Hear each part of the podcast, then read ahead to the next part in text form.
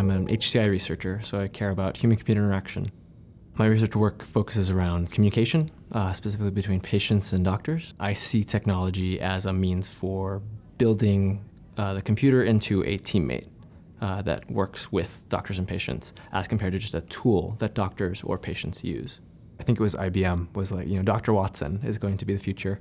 The doctor's still going to be there, but Watson could potentially really be an awesome doctor's assistant. So rather than going and saying, I'm going to replace the doctor with a computer, I'm saying, hey, let's not replace the human. The human is really powerful and really, really good at doing stuff.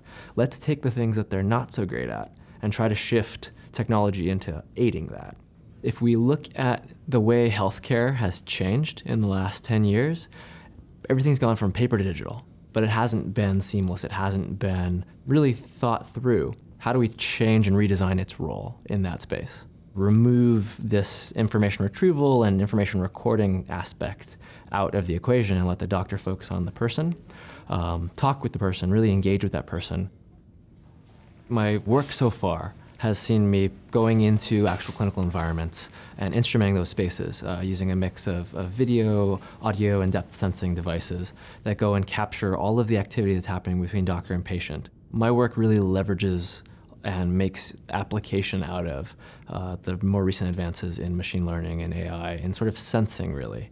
We can mine the way you've said it to understand affect and how you're feeling, stress levels. Combining this sort of nonverbal behavior analysis with more recent cutting-edge advances in speech recognition gives us the ability to sort of mine that and pull out pieces of information that are useful and valuable to change that technology from being a burden to being a teammate.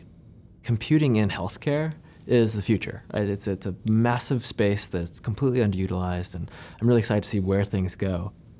Because we've got this really top-tier engineering school next to a really top-tier medical school, the doctors there are very excited to try new things, very excited about the potential for technology and wanting to embed that within clinical spaces, to partner with students like me and design solutions that really help them be better doctors.